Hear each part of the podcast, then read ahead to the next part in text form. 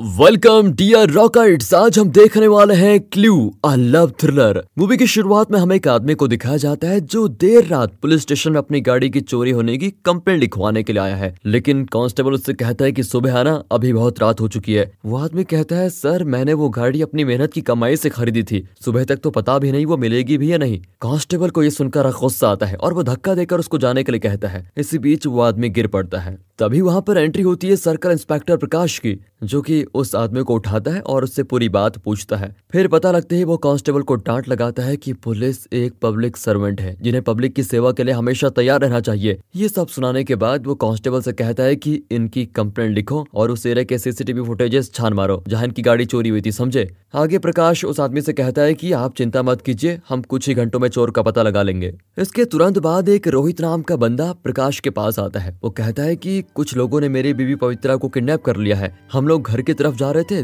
तभी उन्होंने हमारा रास्ता रोका और मुझे मारकर बेहोश करने के बाद वो पवित्रा को किडनैप करके ले गए। उसकी ये बात सुनकर प्रकाश रोहित के साथ उस जगह को देखने के लिए जाता है, जहाँ पर पवित्रा को किडनैप किया गया था। ये जगह देखने के बाद प्रकाश रोहित के साथ वापस पुलिस स्टेशन आता है, जहाँ प्रकाश से एक दूसरे केस के बारे में डिस्कस करने उसकी जूनियर सुनीता आती है। वो बताती है कि, सर, हम लोग अभी तक उन तीन लड़कों के मिसिंग होने का पता नहीं लगा पाए, जो कि पिछले दस दिन पहले एक साथ कहीं गायब हो गए थे। यहाँ जब प्रकाश उनकी फ़ाइल को देख रहा होता है। तो रोहित की नज़र उन तीन लड़कों की फ़ोटो पर जाती है, जिन्हें देखती रोहित कहता है कि, सर, इन्हीं तीनों ने तो मेरी बीबी का किडनैप किया है। मैं इन्हें अच्छे से पहचानता हूँ। इन तीनों के साथ इनका एक ड्राइवर भी था। अब रोहित की इस बात को सुनकर सुनीता और प्रकाश दोनों ही कंफ्यूज हो जाते हैं कि आखिर दस दिन पहले गायब हुए ये लोग किसी का किडनैप कैसे कर सकते हैं? यहाँ प्रकाश रोहित से पूछता है, क्या तुम्हारी इन लोगों से कोई दुश्मनी थी? रोहित कहता है कि, मुझे पता नहीं कि इसे मैं अब कहूँ क्या, इसलिए मैं आपको पूरी कहानी सुनाता हूँ। उसके इतना कहते ही कहानी फ्लैशबैक में जा पड़ती है, जहाँ हम देखते हैं कि रोहित और पवित्रा की नई शादी हुई है और वो दोनों एक फ्लैट में हाल ही में शिफ्ट हुए हैं। दोनों की ज़िंदगी किसी भी दूसरे नए कपल की तरह एकदम रंगीन थी।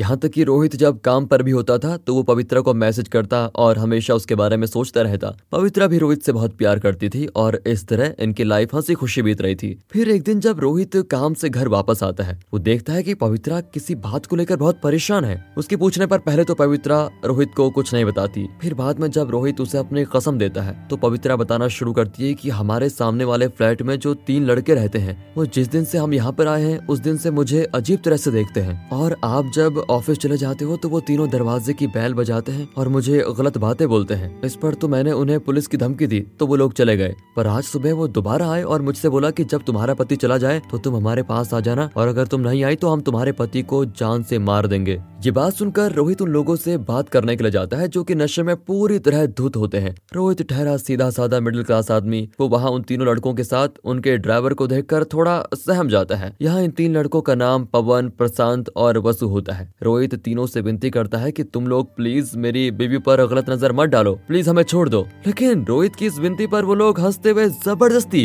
रोहित के कपड़े उतरवाते हैं और फिर उसको बुरी तरह मारने के बाद उससे कहते हैं कि अगर कल रात को तुमने अपनी बीबी को हमारे पास नहीं भेजा तो तुम सोच भी नहीं सकते कि तुम दोनों का एक साथ हम क्या क्या करते हैं। रोहित बेचारा मार खाकर वापस पवित्रा के पास आ जाता है, जो कि उसकी यह हालत देखकर काफ़ी दुखी होती है। यहाँ दोनों डिसाइड करते हैं कि वो कल है इस फ्लैट को खाली करके कहीं दूसरी ओर शिफ्ट हो जाएँगे। रोहित को भी यही सही लगता है और वो अगले दिन पवित्रा को लेकर दूसरी जगह चला जाता है, जबकि सामान लेने के लिए उसने पैकेट्स और मूवर सर्विस ले रखी होती है। तो ये सामान भी उनके साथ वहाँ शिफ्ट हो जाएगा। लेकिन इस सामान को जाते हुए वो तीनों लड़के देख लेते हैं। फिर इसके दो दिन के बाद जब पवित्रा और रोहित कहीं से घर की तरफ़ जा रहे होते हैं, तभी पवन, वासु, प्रशांत और उनका ड्राइवर रोहित का रास्ता रोकते हैं और वो रोहित को मारकर बेहोश करने के बाद पवित्रा को उठा लेके जाते हैं। रोहित की ये कहानी सुनने के बाद प्रकाश उससे कहता है कि तुम जाकर पवित्रा के बारे में अपनी तरफ़ से पता करो और हम भी अपनी इन्वेस्टिगेशन शुरू करते हैं। रोहित की वहाँ से जाने के बाद भी प्रकाश इस केस के बारे में सोच रहा होता है। अगले दिन सुनीता पवन के ड्राइवर का एड्रेस पता लगा लेती है और प्रकाश के साथ उसके घर के लिए निकलती है। मगर उनके वहाँ पहुँचने से पहले ही हम रोहित को पवित्रा के साथ ड्राइवर के घर में देखते हैं, जहाँ रोहित एक बड़े से हथौड़े की मदद से उसके सर पे वार करके उसे मार डालता है। अब रोहित और पवित्रा यहाँ ये सब कुछ क्यों कर रहे हैं और आखिर इनका असली मकसद क्या है? ये हमें मूवी में आगे पता चलेगा। फ़िलहाल इन लोगों के जाने के बाद जैसे ही वहाँ पर प्रकाश आता है, उसे वहाँ ड्राइवर की लाश मिलती है, जिसको देखकर तो सुनीता और वो काफ़ी हैरान हो जाते हैं। फिर प्रकाश यहाँ से सीधा पवन और रोहित के फ्लैट में जाता है। उस बिल्डिंग का गार्ड प्रकाश को पवन और रोहित के फ्लैट्स को दिखाता है, जो कि लॉक होते हैं। यहाँ प्रकाश उस गार्ड से सवाल करता है कि क्या ये सच है कि पवन और उसके दोस्त पवित्रा को परेशान किया करते थे? गार्ड हँसते हुए कहता है कि, सर, किसी ने आपको गलत जानकारी दी है, क्योंकि पवन और उसके दोस्तों को उल्टा पवित्रा ने परेशान करके रखा हुआ था। अब गार्ड की इस बात पर प्रकाश उसे हैरानी भरी नज़रों से देखता है। और अब हमें उस गार्ड के नज़रिए से वो फ्लैशबैक दोबारा से दिखाया जाता है, जिसमें पवित्रा रोहित के सामने तो अच्छी बनी रहती है, लेकिन जैसे ही वो जाता है, वैसे ही पवित्रा नशा वगैरह करना शुरू कर देती है। यहाँ हम ये भी जान पाते हैं कि पवित्रा रोहित से खुश नहीं थी, इसलिए जब उसकी नज़र सामने के फ्लैट में रहने वाले पवन और उसके दोस्तों पर गई तो वो अलग अलग तरह से उन्हें रिझाने की कोशिश करने लगी। कभी वो उन्हें अपनी खूबसूरती दिखाती तो कभी उनको इशारे करती। फिर एक शाम जब रोहित उसके साथ रोमांस कर रहा था तो उसने खिड़की के पर्दों को हटाकर जानबूझकर उन तीनों को ये देखने दिया। इससे अब तीनों ही लड़के पूरी तरह से बहक चुके थे और जब अगले दिन रोहित काम पर गया तो पवन और उसके दोस्त पवित्रा के पास आ गए, जिन्हें वहाँ देखकर वो काफ़ी खुश होती है, क्योंकि वो यही तो चाहती थी। फिर पवित्रा उन तीनों के साथ वो सब कुछ करती है जो उसके करने का मन था। इसके बाद दूसरे दिन जब वो तीनों बैठकर पढ़ाई कर रहे होते हैं, तभी पवित्रा उन्हें कॉल करती है। लेकिन वो तीनों ही उसका कॉल नहीं उठाते, क्योंकि वो अब सिर्फ़ पढ़ाई पर ध्यान देने लगे थे, क्योंकि उनके एग्ज़ाम सर पर थे। यहाँ उन्हें ये एहसास हो चुका था कि यह हम जो भी कर रहे हैं वो गलत है। वैसे रॉकर्स जब कभी आपने एग्ज़ाम दिए हो या आप देते हो तो आपका सबसे बड़ा डिस्ट्रैक्शन क्या चीज़ है? कमेंट करके बताइएगा। चलिए कहानी में आगे बढ़ते हैं। इन तीनों के फ़ोन न उठाने पर पवित्रा वहाँ खुद आ जाती है और तीनों से कहती है कि, अगर तुमने मेरे कहे मुताबिक चीज़ें नहीं की या मुझे इग्नोर किया तो मैं तुमको हर जगह बदनाम कर दूँगी। अब जो पिछले दिन इन्होंने पवित्रा के साथ किया था, उसकी पवित्रा ने वीडियो बना ली थी और उसे दिखाकर वो पवन प्रशांत और वासु को ब्लैकमेल करती है और जहाँ भी उसका मन करता, वो उन्हें अपने हिसाब से इस्तेमाल करती। यहाँ तक कि गार्ड ने खुद पवित्रा को उनके साथ ज़बरदस्ती करते हुए देखा था। आगे वो प्रकाश से कहता है कि, सर, एक रात अचानक पवित्रा और रोहित यहाँ से कहीं चले गए थे और उसके तीन दिनों के बाद ही पवन, प्रशांत और वासु भी कहीं अचानक से गायब हो गए। अब गार्ड की कहानी सुनकर प्रकाश की समझ में नहीं आ रहा होता है कि वो उसकी कहानी पे विश्वास करे या रोहित की कहानी पे। खैर, प्रकाश जब पुलिस स्टेशन पहुँचता है तो वहाँ सुनीता ने लड़कियों के दलाल यानी कि ब्रोकर को पकड़ा है। यहाँ प्रकाश उस दलाल से कहता है कि तुम लोगों की वजह से ही कई मासूम लड़कियों की ज़िंदगी खराब होती है, इसलिए तुम्हें माफ़ करने का सवाल ही नहीं उठता। इसके बाद प्रकाश सुनीता से पवित्रा के केस के बारे में और डिस्कशन करने लगता है। तभी उस केस फ़ाइल से पवित्रा की फ़ोटो नीचे गिरती है, जिसे जब वो दलाल देखता है तो कहता है की ये तो शांति है और ये एक धंधा करने वाली औरत है। उसकी इस बात को सुनकर प्रकाश उससे कहता है कि, लेकिन इसका तो किडनैप हो चुका है। वो आदमी जवाब देता है कि, सर, ये खुद सौ लोगों को अकेले किडनैप कर ले। भला इसे कौन किडनैप करेगा? साथ ही आगे वो बताता है कि वो खास करके सागर नाम के बड़े ब्रोकर के लिए काम किया करती थी, जो कि आपको शहर के बाहर एक गेस्ट हाउस में मिल जाएगा। अब उसकी बात सुनते प्रकाश तुरंत निकलता है, लेकिन एक बार फिर से पवित्रा के साथ रोहित वहाँ पर आता है। और सागर के साथ बाकी के लोगों को भी हथौड़े से मारकर चला जाता है, जिसके जाने के बाद वहाँ प्रकाश और सुनीता पहुँचते हैं, जो कि वहाँ सागर की लाश को देखकर समझ नहीं पाती कि आखिर ये सब कुछ कौन कर रहा है। इसके कुछ दिन के बाद प्रकाश एक और खून के बारे में पता लगाता है, जिससे भी रोहित नहीं मारा है। इस आदमी का नाम डेविड है और इसकी लाश को देखकर प्रकाश पूरी तरह बौखला जाता है। फिर रात के समय हम रोहित को पवित्रा के साथ देखते हैं। यहाँ रोहित पवित्रा से पूछता है, क्या तुम इसके लिए तैयार हो? जवाब में वो हाँ कहती है और रोहित उसके मुँह को ढकने के लिए एक कपड़ा देता है। दरअसल रोहित ने यहाँ पवित्रा को इसलिए छोड़ा होता है क्योंकि इसी रास्ते प्रकाश यहाँ आने वाला है और रोहित का अगला शिकार वही है जिसे पवित्रा को किसी भी तरह रोहित की बताई जगह पर लेकर आना है ताकि रोहित प्रकाश का भी शिकार कर ले। यहाँ होता बिल्कुल ऐसा ही है। प्रकाश वहाँ से गुजरते हुए पवित्रा को देख गाड़ी रोकता है। अब क्योंकि उसने अपना चेहरा कवर करके रखा है तो वो उसको पहचान नहीं पाता और उससे पूछता है की आप यहाँ अकेले कहाँ जा रही है? पवित्रा बोलती है की, सर, मैं जिस कैब से आ रही थी, वो रास्ते में खराब हो गई और यहाँ दूसरी कैब मिलना मुश्किल मुश्किल है। इसलिए मैं अपने घर की तरफ़ पैदल ही जा रही थी। लेकिन मुझे बहुत डर लग रहा है। तो क्या आप मुझे मेरे घर तक छोड़ सकते हैं? वो थोड़ी दूर पर है। प्रकाश भी मान जाता है और उसे बिठाकर जाने लगता है।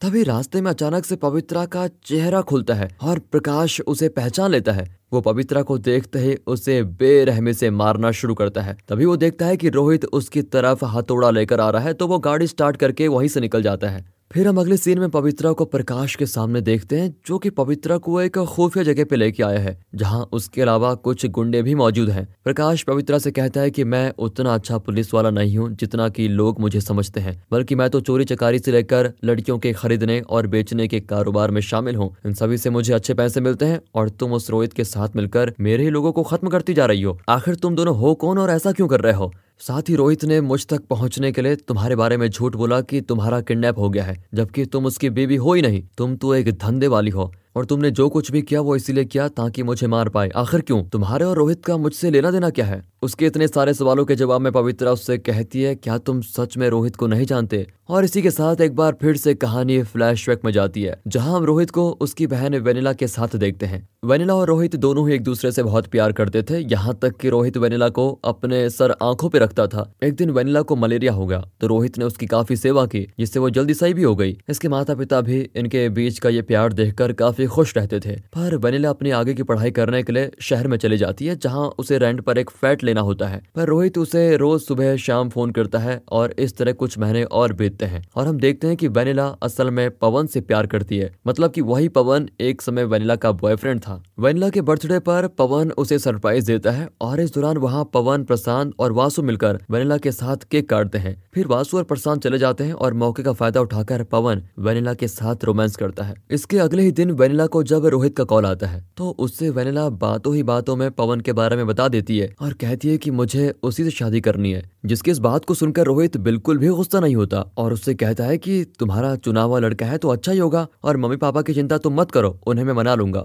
वनीला रोहित की इस बात को सुनकर खिल उठती है और ये बात बताने के लिए वो तुरंत पवन से मिलने जाती है, जहाँ पवन के अलावा प्रशांत और वासु के साथ उनका ड्राइवर भी होता है। यहाँ वनीला पवन से कहती है की मेरे भैया मेरी शादी तुमसे कराने के लिए मान गए हैं। ये सुनकर पवन हँसते हुए कहता है की मेरे पास भी तुम्हारे लिए खुशखबरी है और फिर वनीला को वो एक वीडियो दिखाता है, जो की उन पलों का वीडियो होता है, जो कि वनीला और पवन ने साथ में बिताए थे। वीडियो को देखते वनीला बहुत रोने लगती है। पवन कहता है कि मैंने तुम्हें फंसाया और अब हम तुम्हें जब भी जहाँ भी बुलाएँ, तुम्हें वहाँ आना होगा। नहीं तो हम ये वीडियो हर जगह फैला देंगे। वनीला बोलती है कि मेरा भाई तुम सबको छोड़ेगा नहीं। जब उसे इन सबके बारे में पता चलेगा तो तुम्हारी खैर नहीं। ये कहकर वो जाने लगती है तो सभी मिलकर वनीला को काफ़ी ज़्यादा मारते हैं और उसे बेहोशी का इंजेक्शन दे देते हैं। फिर वो सभी बेहोशी की हालत में वनीला के साथ एक एक करके वो गलत काम करते हैं। इसके बाद जब वनीला को थोड़ा होश आता है तो वो उससे कहते हैं कि अगर तुम यहाँ से जाना चाहती हो तो अपने भाई से कॉल करके उससे पैसे ट्रांसफ़र करने को बोलो। वनीला इतना झेल चुकी थी कि वो उसी हालत में रोहित को कॉल करके कहती है कि, भैया, मुझे कुछ पैसों की ज़रूरत है, आप जितने भेज सकते हो भेज दो। ये सुनते ही बहन के प्यार में अंधा रोहित तुरंत उसे पैसे भेज देता है और उससे पूछता है की, आखिर तुम्हें हुआ क्या है? ऐसा क्यों बोल रही हो? और तुम्हें इतने पैसे की ज़रूरत आखिर पड़ी क्यूँ? लेकिन प्रशांत उसका फ़ोन छीन ऑफ़ कर देता है। रोहित को कुछ भी सही नहीं लगता और वो वेनिला को ढूँढने के लिए निकल पड़ता है। इधर यहाँ एंट्री होती है डेविड की, जो की लड़कियों को खरीदने और बेचने के धंधे में पुराना होता है, और उसी ने इन तीनों को सागर से भी मिलवाया था। तब से ये लोग लड़कियों को इसी तरह फंसाकर उन्हें सागर को बेच देते हैं, जिसके इन्हें लाखों पैसे मिलते हैं। अब जब भी ये कोई लड़की बेचने जाते हैं तो ये लोग उसका कुछ कमीशन डेविड को भी देते हैं। मगर सिर्फ़ कमीशन से ही डेविड का काम नहीं चलता, वो इन लोगों की तरह वेनिला को इस्तेमाल करके यहाँ से चला जाता है। फिर इसके बाद वहाँ प्रकाश आता है, जो कि यहाँ का सर्कल इंस्पेक्टर है तो उसे भी ये लोग उसका कमीशन देते हैं और वो भी वेनिला के साथ गलत काम करता है। वो किसी जानवर की तरह वेनिला को नोच खाता है और जब उसका मन भरता है तो वो वहाँ से निकल जाता है। इधर बेचारा रोहित अपनी बहन को जगह जगह ढूंढ रहा होता है। तो दूसरी तरफ़ 25 लाख रुपए में ये लोग वेनिला को सागर के हाथों बेच देते हैं। फिर सागर वेनिला को वैसे ही बेहोशी की हालत में अपने गेस्ट हाउस में लेकर जाता है, जहाँ पवित्रा मौजूद होती है। पवित्रा से सागर कहता है कि, तुम कल तक इसका ख्याल रखना, क्योंकि कल इसे मुझे दुबई में बेचना है। इतना कहकर वो चला जाता है और पवित्रा से वेनिला की यह हालत देख ही नहीं जाती। वेनिला बेचारी बेहोशी में सिर्फ़ अपने भाई का नाम पुकार रही होती है। अब क्योंकि ऐसे पवित्रा को भी इस दलदल में फंसाया गया था तो वो नहीं चाहती कि वेनिला के साथ कुछ ऐसा हो। इसलिए वो सागर से बिना डरे वनीला को हॉस्पिटल लेकर जाती है और उससे पूछकर वो रोहित को कॉल करके बुलाती है, जो कि अपनी बहन को इस हालत में देखकर काफ़ी दुखी होता है। यहाँ पवित्रा रोहित के साथ मिलकर उन सभी से बदला लेने का प्लान बनाती है। इसलिए दोनों ने मिलकर पति पत्नी का नाटक किया और जो कहानी उस गार्ड ने बताई थी, वो बिल्कुल सही थी। फ्लैट बदलने के बाद पवित्रा ने कॉल करके प्रशांत, वासु और पवन को जंगल में आने के लिए कहा था। जिस दौरान वो तीनों अपने साथ कुछ गुंडे भी लेकर आए थे, ताकि पवित्रा को किडनैप करके बेच सके। लेकिन वहाँ रोहित पहले से ही मौजूद था जिसने सभी को मारने के बाद उन्हें ठिकाने भी लगा दिया, और इस तरह उसने सागर, डेविड और ड्राइवर की भी जान ले ली। इसी के साथ मूवी अभी के समय में वापस आती है, जहाँ हम देखते हैं कि प्रकाश के सामने रोहित आ चुका है। वो उसी हथौड़े से प्रकाश सहित उसके सभी आदमियों की जान ले लेता है, जिसके साथ उसका बदला होता है पूरा। फिर प्रकाश की मौत की खबर जैसे ही सुनीता को लगती है वो इस केस की इन्वेस्टिगेशन बंद कर देती है, क्योंकि वो भी प्रकाश की मौत से बहुत खुश है। दरअसल प्रकाश उसके साथ भी गलत काम किया करता था। इधर बेनला को भी हॉस्पिटल से डिस्चार्ज किया जाता है, जिसे रोहित घर लेकर आता है। इसी सीन को दिखाते हुए ये मैसेज दिया जाता है कि प्यार करना गलत नहीं है, लेकिन इंसान को पहचानने के बाद ही उस पर विश्वास करना चाहिए, क्योंकि विश्वास की नींव पर ही प्यार का रिश्ता कायम रहता है। इसी के साथ दोस्तों, ये मूवी यहाँ पर खत्म होती है। बाकी अगर आपको वीडियो अच्छी लगी हो मूवी अच्छी लगी हो एक्सप्लेनेशन अच्छा लगा हो तो लाइक कीजिए चैनल को सब्सक्राइब करें। बाकी मिलते हैं अगली वीडियो में, तब तक के लिए गुड बाय अपना ख्याल रखें। And finally thanks for watching